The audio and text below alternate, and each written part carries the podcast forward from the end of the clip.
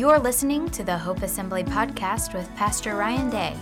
For more information, you can visit us online at hopeassembly.org. Please enjoy this week's sermon. Well, we're going to get into the word this morning, and we're not really in a series right now. We just wrapped up our series on Pentecost. I hope that that blessed you. And uh, we're going to do a couple of, uh, of sermons here, just kind of just things that the Lord has been speaking to our hearts. Um, and so uh, today's sermon is, uh, again, not a part of a series, just something God has been speaking to me. And I titled it Accidental Anarchists. So, uh, stick with me though. Like, don't tune out all of a sudden and be like, oh no, here we go. Stick with me. Accidental anarchists. Um, and let me open up with this little parable. There were two politicians from opposing parties who went to church. And as they prayed, one politician said, God, I thank you. I'm not like the rest of these people, these thieves and crooks and murderers and adulterers. And I especially thank you that I'm not like that politician. Meanwhile, the other politician was in the back with his head down, afraid to really look up to God, praying, God, give me mercy, forgive me, a sinner. Now, if you're trying to figure out which party either politician was with, we're missing the point altogether. Uh, I intentionally left out any parties because it has nothing to do with political parties. It has to do with really, this is sort of a modern telling, my own modern telling. I took a little liberty here, of my own modern telling of a parable that Jesus told in Luke chapter 18, verses 9 through 14. In that parable, he, he speaks about a Pharisee and a tax collector, both of which are a part of a political realm, both of which who are engaging in political activities, collecting taxes, and of course the Pharisees and how, how they engage the politics of the day from a religious perspective. And the Pharisee is the one who was saying, God, I'm, I'm, thank you that I'm not like the rest of these people. Thank you that I'm not like the rest of these sinners. And meanwhile, the tax collector was in the back, beating his chest, one version says, afraid to look to God, crying out for mercy, crying out uh, for salvation and forgiveness because he sees himself as a sinner. Now, we may think to ourselves, I would never. Like when we hear that parable, like, wow, I would never say that about somebody else. But in reality, we all have a propensity to judge those who sin differently than we do. We all have a propensity to judge those who sin differently than we do. We can see it all over uh, uh, social media these days. We can see it all over the news these days. And we make quick judgments about what people are doing or what people are not doing, uh, whether they're wearing a mask or not wearing a mask, whether they're protesting or not protesting, whether they're all the different things that are happening. Their political parties, their affiliations, we make extreme judgments about them based upon these ways that we consider they are sinning. And while we're being honest, uh, let's just go all in, right? While we're being honest, we must admit the fact that we all sin. We all have moments where we act in rebellion to God and in rebellion to his kingdom uh, like accidental anarchists, we throw our hearts into disorder as we enthrone our own desires as the governing authority. This is where the, the title of the sermon, Accidental Anarchists, came from. Because here's what happens when we uh, have this propensity towards sin and we begin to uh, uh, house sin in our hearts. We throw our hearts into disorder. Accidental anarchists, we may not realize in the moment that our sinfulness is creating anarchy in our hearts. But the reality is, it is. It is disordering our hearts. It is creating a disorder in uh, the kingdom of our hearts where God is dethroned and the desires that we have are enthroned in our hearts. Anarchy is a state of disorder due to the absence of authority or due to the absence of proper authority, I would say. And I propose that most of us don't intend to disorder our hearts, but we do. Accidental anarchists. And how do we do this? Well, let's look at the scripture because that's what we're here for this morning. We're gonna we're gonna dive into the Bible. Let's look at the scripture. Second John, or excuse me, First John, chapter two, uh, verses um, fifteen through seventeen. Let's read it here. It says, do not love the world or the things in the world. If anyone loves the world, the love of the Father is not in him. For all that is in the world, the desires of the flesh and the desires of the eyes and pride of life, other versions say lust of the flesh, flesh, lust of the eyes, and the pride of life, is not from the Father, but is from the world. And the world is passing away along with its desires, but whoever does the will of God abides forever. This is a powerful text that the apostle John is writing and encouraging these, these uh, friends of his, these disciples, these followers of Jesus, that they have to be careful about the ordering of their hearts. They have to be careful about where they place um, the affections of their hearts. Matter of fact, the first thing that I see here in this text is that there is misplaced affections, misplaced affections. He says, Do not love the world or the things in this world. He's saying, Do not misplace your affections. Now, first, let's be clear about what this is not saying. Okay, because if we're if we're if we're not careful here, we can get we can confuse this idea without defining some terms, right? So um, he he's saying, "Do not love the world," and that can be confusing because this this is the same John that wrote the book of John, where it says, "For God so loved the world."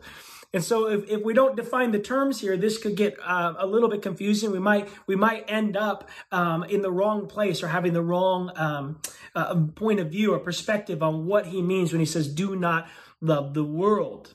So let's define these terms.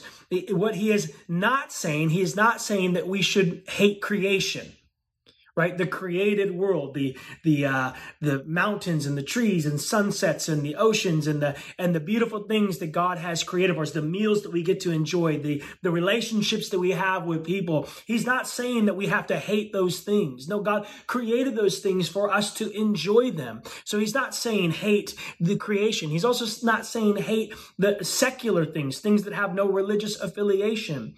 Um, I've, I've noticed over the, the decades that I've been a believer how many people try to create um, Christian versions of secular things. So we have Christian um, art and we have Christian music and we have Christian coffee shops and, and we're trying to, to, to reject the secular coffee shop. Listen, man, I just want good coffee. If you're a Christian, just open a coffee shop and make really good coffee. We don't need Christian coffee shops. We need Christians who know how to make good coffee. Did you catch the difference? So he's not saying that we have to hate secular things like good coffee shops or good music.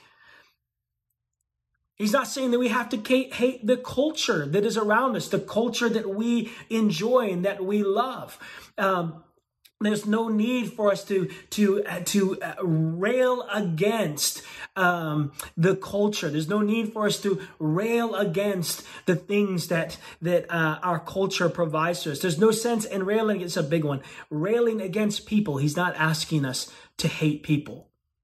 He's not asking us to other people to make them into the others or the enemies of our lives. No, he's not doing that because God so loved the world. That's why he sent his son into the world to save the world. So he's not asking us to hate those things.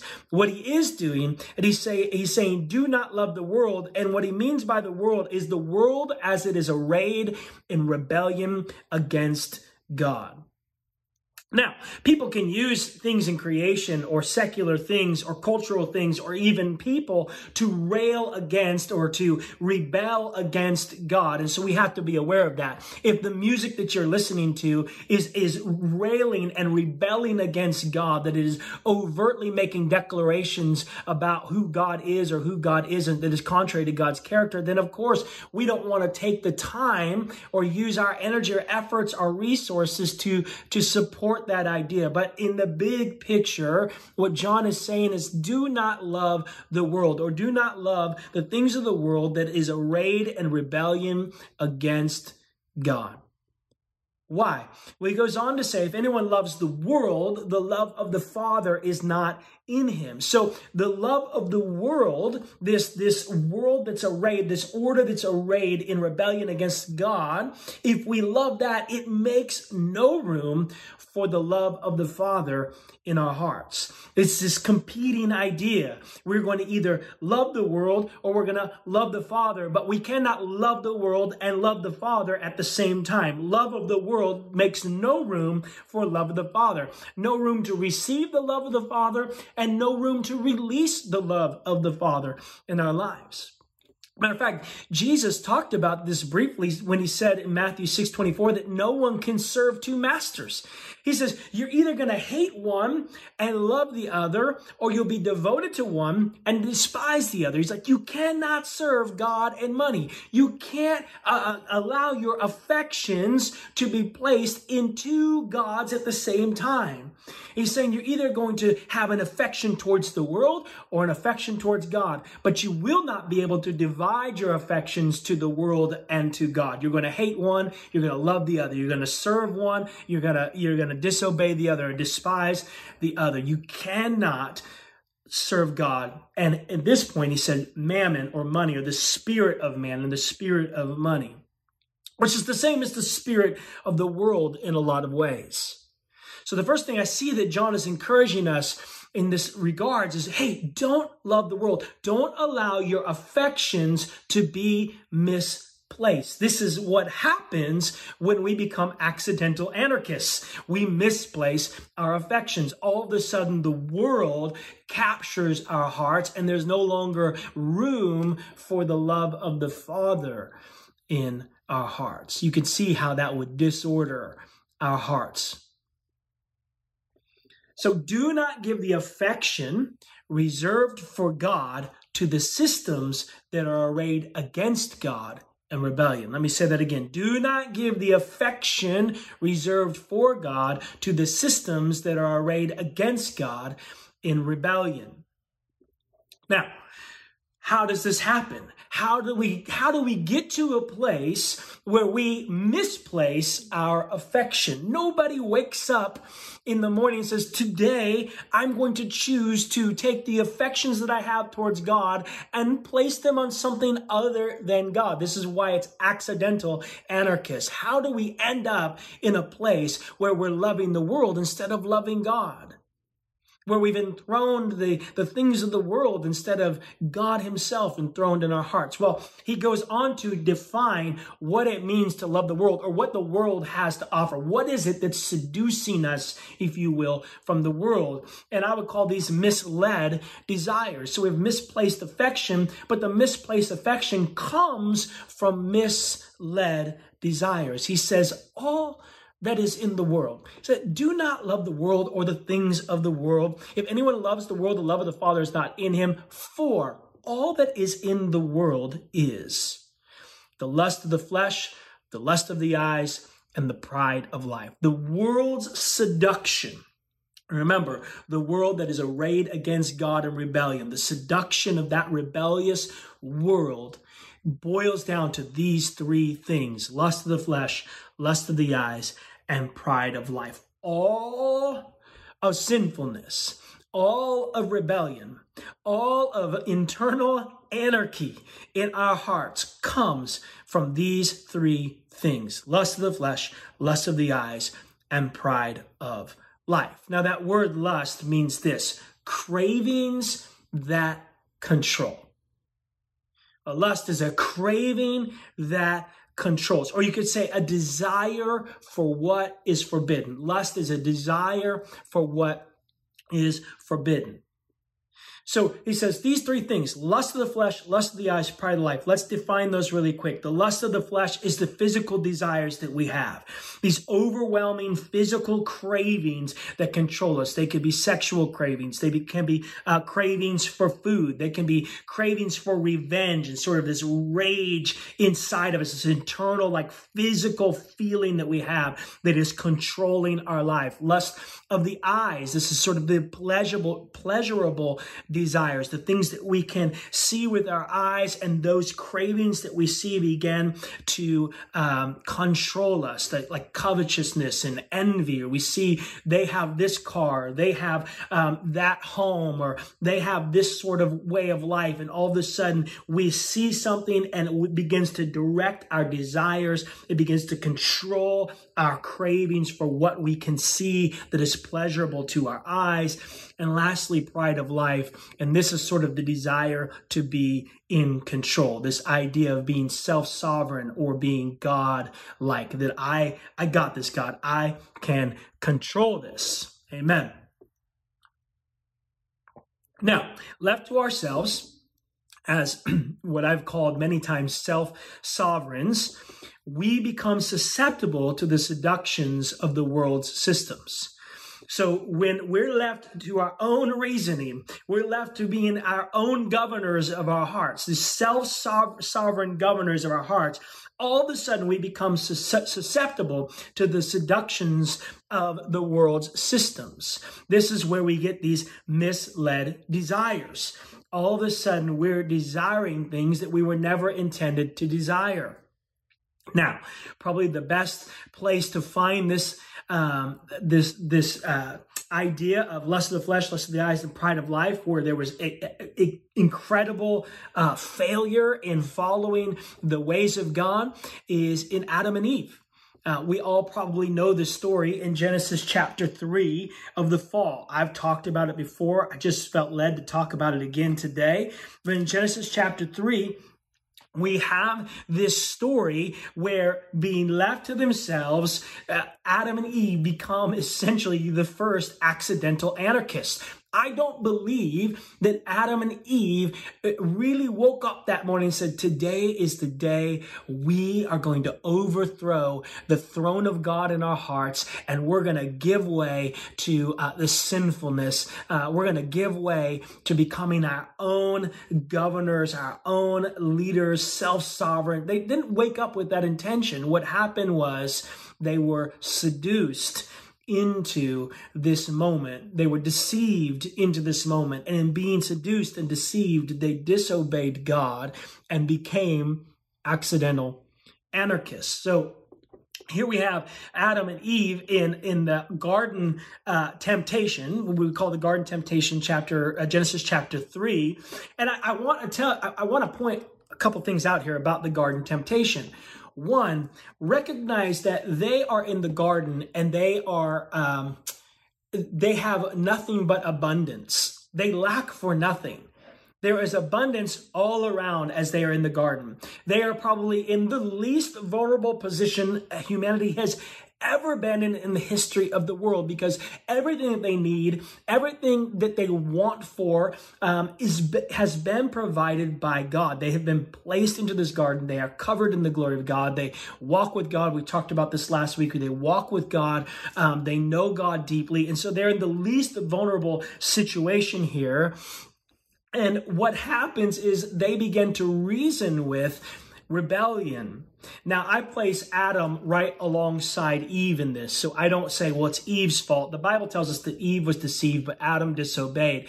And I think that the, scripture is clear that Adam is right there with Eve as this whole reasoning is happening. Uh, so, Genesis chapter 3, let's just start in verse 1 real quick. And it says this Now the serpent was more crafty than any other beast of the field that the Lord God had made. He said to the woman, Did God actually say, You shall not eat of any tree?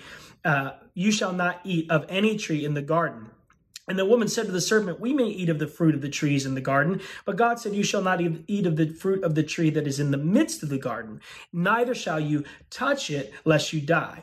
But the serpent said to the woman, You will not surely die, for God knows that when you eat of it, your eyes will be open, and you will be like God, knowing good and evil. So when the woman saw that the tree was good for food and that it was a delight to the eyes, and that the tree was to be desired to make one wise, she took its fruit and ate. And she also gave some to her husband who was with her, and he ate. And the scripture goes on to say that all of a sudden they recognized they were naked, they were ashamed, and we go on from there.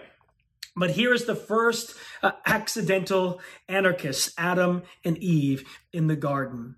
And the, the story is interesting. The serpent comes to them and they begin to reason with the serpent. And the serpent says, Did God say that you can't eat of the trees in the garden? Right? What is he doing? He is trying to draw their attention from the abundance that God has provided to the one tree that God has said, You shall not eat from. So instead of God being this great provider, this abundant giver, they are, they, the, the serpent is trying to frame God as a withholder, as someone who, who is keeping things from Adam and Eve. And so as Eve begins to reason with the serpent, he says, no, God didn't say we can eat of the trees. We just can't eat of that one tree, the tree of the knowledge of good and evil. We just can't eat of that one tree because if we eat of it, even if we touch it, we'll die. And the serpent's like, no, no, no, no, no. God has lied to you. See, they begin to reason with rebellion right here. God has lied to you. You won't die. God just doesn't want you to be like him, knowing good and evil. And then verse 6, which is the, the, the key here to the lust of the flesh, lust of the eyes, and the pride of life. Here's what happens to Eve. It says, So when the woman Eve saw that the tree was good for food, lust of the flesh, and that it was a delight to the eyes, lust of the eyes, and that the tree was to be de- was to be desired to make one wise or like God, pride of life. She took its fruit and she ate the fruit. And then she gave some to her husband who was with her. Do you see this? This is the beginning, the root system of all sinfulness in the world of all rebellion against God comes from these three things. And the apostle John is trying to encourage us, hey, don't misplace your affection by being misled in your desires. If your desires are for the lust of the flesh, the lust of the eyes, and the lust or the pride of life, then you will find your affection in the world. You will be a person who is captured by the love of the world. Do not do this very thing in, in, you know, in effect, he's saying, do not give the affection, or excuse me, in effect, he's saying, don't give into the systems or seductions of the world because they are temporary. They're passing away. They're unworthy of affection. It's like all that is in the world, desires of the flesh, desires of the eyes, the pride of life, is not from the Father, it's from the world. And it goes on to say, and this world is passing away along with its desires. So Adam and Eve, all of a sudden, they give in to the desires, these misled desires. They give in to the lust of the flesh, the lust of the eyes, the pride of life. They eat of the fruit, and what happens? They're removed. Death sets in. They're separated from God. All that is in the world is passing away, and all of its desires. Death comes when we um, when we give way to the uh, desires of this world, because all that is in the world is passing away. They are temporary. They are unworthy of our affection, and the Apostle John is trying to encourage his readers. Listen don't give in. Don't misplace your affection in the things of the world. Don't allow uh, the things of this world, all that is in the world, to mislead you in your desires, the longings, the cravings of your heart. Don't give in to the systems or seductions of the world because they're temporary, they are passing away, and they are unworthy of your affection. So what then shall we do, right? What, what, what does this leave us with? And I would encourage you uh, to go and read the entire um, book of First John because it's a beautiful letter that John is writing here.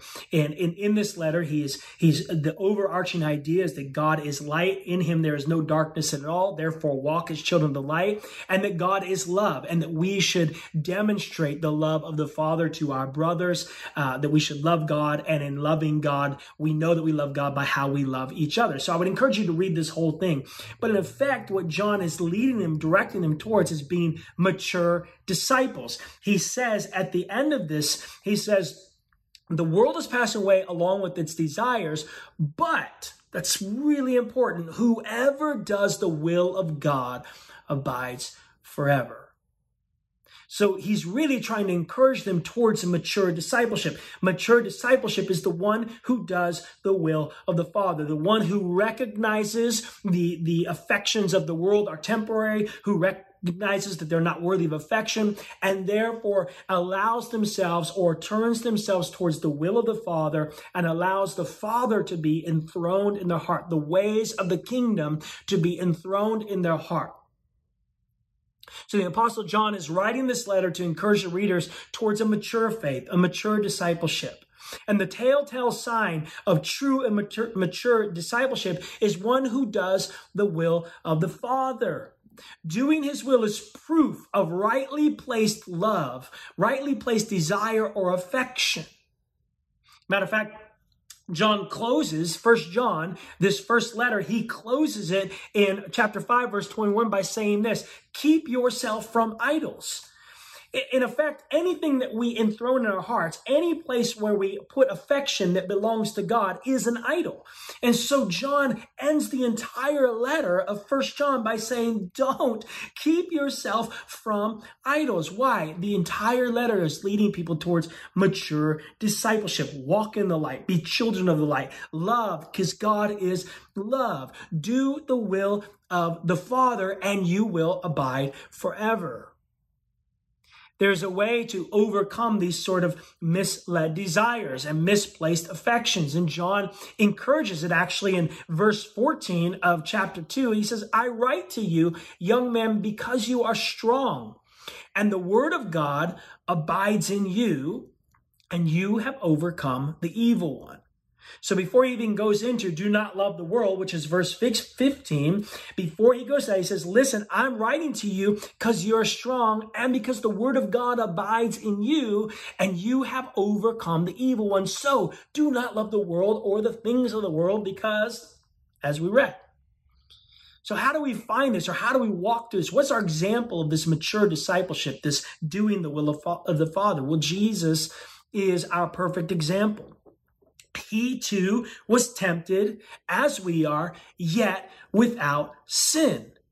We call this the, the desert temptation right? So we have the garden temptation with Adam and Eve, the first accidental anarchists. In the garden temptation, they are surrounded by abundance. In the desert temptation with Jesus, there's nothing but scarcity. He's been led to the desert to fast for 40 days and 40 nights, and there is nothing. There is no food. It is scarcity in the desert. Whereas in the garden, there they are the least vulnerable. They have everything that they need from God. In the desert, Jesus seems to find himself in a most vulnerable place. He's hungry and there's no food. He's been fasting and praying for 40 days and 40 nights alone in the desert, in the desolate place. And as Adam and Eve in the garden temptation reasoned with the idea of rebellion and therefore gave in to the desires of their hearts, Jesus in the desert overcomes this temptation by the word. Remember, John said, I write to you, young men, because you are strong. The word of God abides in you, and you have overcome the evil one.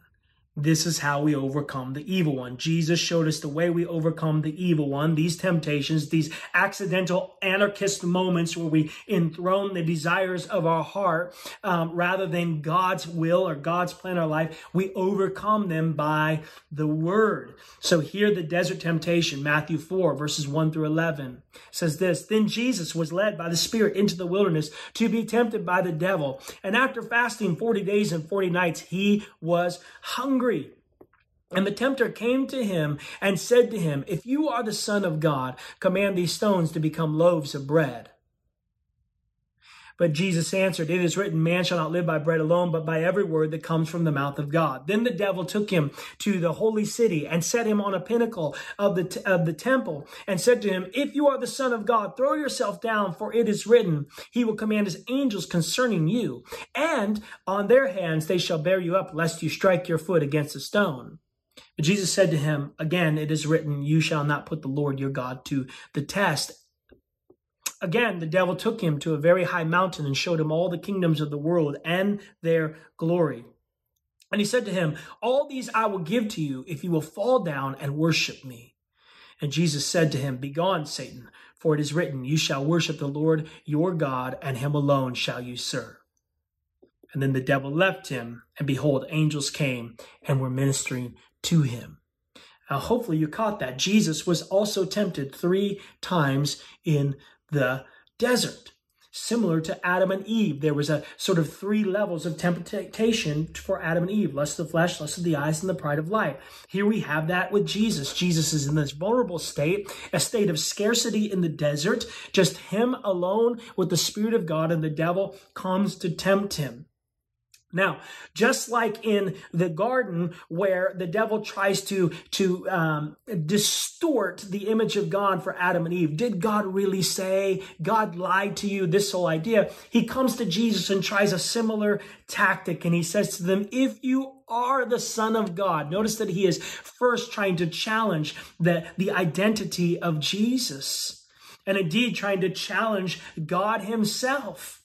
It, it, there's an underlying implication that God is a liar. You're not really the Son of God. If you were the Son of God, you could prove it by doing these few things that I'm going to share with you. And so he's he's challenging Jesus in his identity.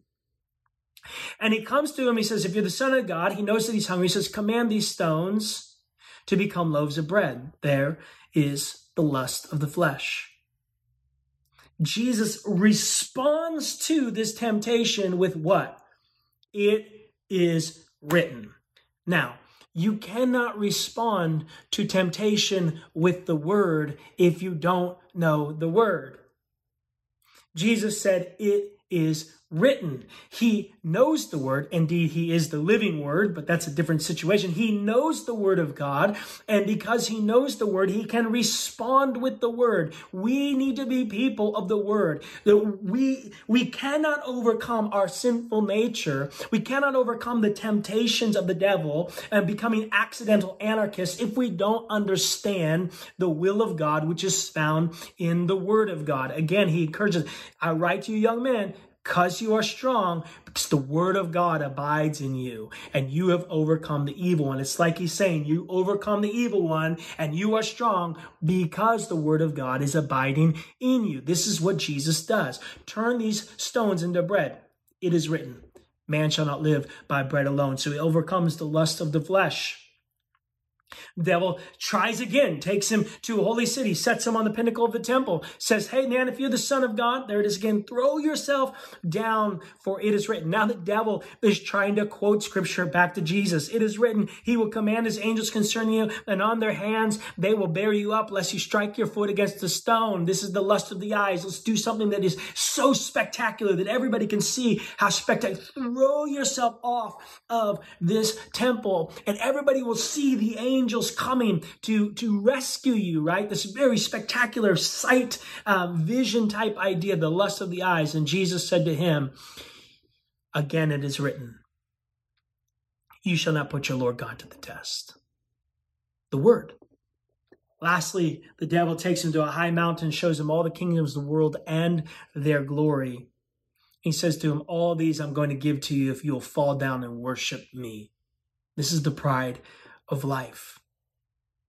The desire to be God, to have this self sovereign idea. This is really I've heard many people say this before. This is really Satan offering Jesus another way besides the cross to rule and reign over the world. Jesus knows that the, the whole goal of him putting on flesh is to come die a death on a cross in place of us so that he can make a way for us to be right with God, so that he can be the King of Kings and Lord of Lords in our lives. And here, uh, Satan is offering another way around. Like, hey, there's another way you can lead. There's another way you can you can um, you can be the king of these these empires, these nations, these this world. It's like just just bow down and worship me, and I'll give them to you. The pride of life. Jesus says to him, "Be gone, Satan." Here it is. It is written, "You shall worship the Lord your God, and Him alone shall you serve." And the devil left him. The way to overcome or to avoid anarchy in our hearts is to abide in Christ, the living Word of God. The only way that we can live this sort of overcoming life, this overcoming idea of like God is enthroned in my heart. I will, I am working against the anarchy of my own heart where I decide that I'm going to rule, that I'm going to reign. The only way to overcome these desires, this misplaced affection, this misled desire is if I can abide in Christ and let the word of Christ dwell richly in me. So I want to encourage you, church, get into your scriptures, get into your word. I want to encourage you, do an assessment of your own heart. Have you become an accidental anarchist? Is your heart in total disorder, disarray because the wrong authority is in place, meaning you have become the authority of your own heart rather than God, rather than God's word and God's will, which is found in his word? Do an assessment. And listen, if you find out that you do have an, an, a little anarchist in your heart, that you have become this accidental anarchist, here's the good news repent. Back to the earlier parable, you know, the one politician's, God, I thank you. I'm not like the rest of these people. Little did he know he's has the, oh, his own anarchy going on in his own heart. He is sinful. He is in need of a savior, but he does not recognize it. I'm thank you. I'm not like the rest of these sinners. These people are so bad. They, they're, they're murderers and adulterers and these things they do. I'm not like them. He goes on to list like the things that he does so well. Meanwhile, the other one is sitting in the corner or in the back and he's praying, God, give me mercy. Forgive me a sinner. Forgive me. I'm an accidental anarchist. Forgive me. I'm too often am enthroning things in my heart. Too often I am misplacing the affection that belongs to you. Too often, God, I am being led by desires, the lust of my flesh, the lust of my eyes, the pride of my life that is creating this disorder in my heart. Lord, forgive me a sinner. Enthrone yourself in my heart again. Let your word dwell richly within me, God so that I might be one who does the will of the Father, that I might be an overcomer, that I might abide in you, Jesus, the living Word of God. I hope that helps you today. Let's be people who do the will of the Father, who do not love the things of this world or the world, but that we enthrone the, the, the living Word of God, Jesus, in our hearts, where He becomes the authority for the way that we live. Let's pray. Father, search us and know us. Uh, examine our hearts.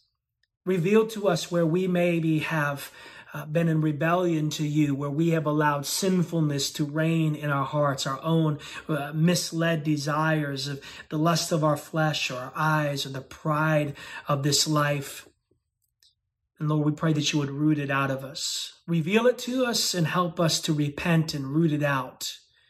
Be merciful, merciful to us, Lord. Forgive us of our sins, God. May you reign and rule in our hearts today.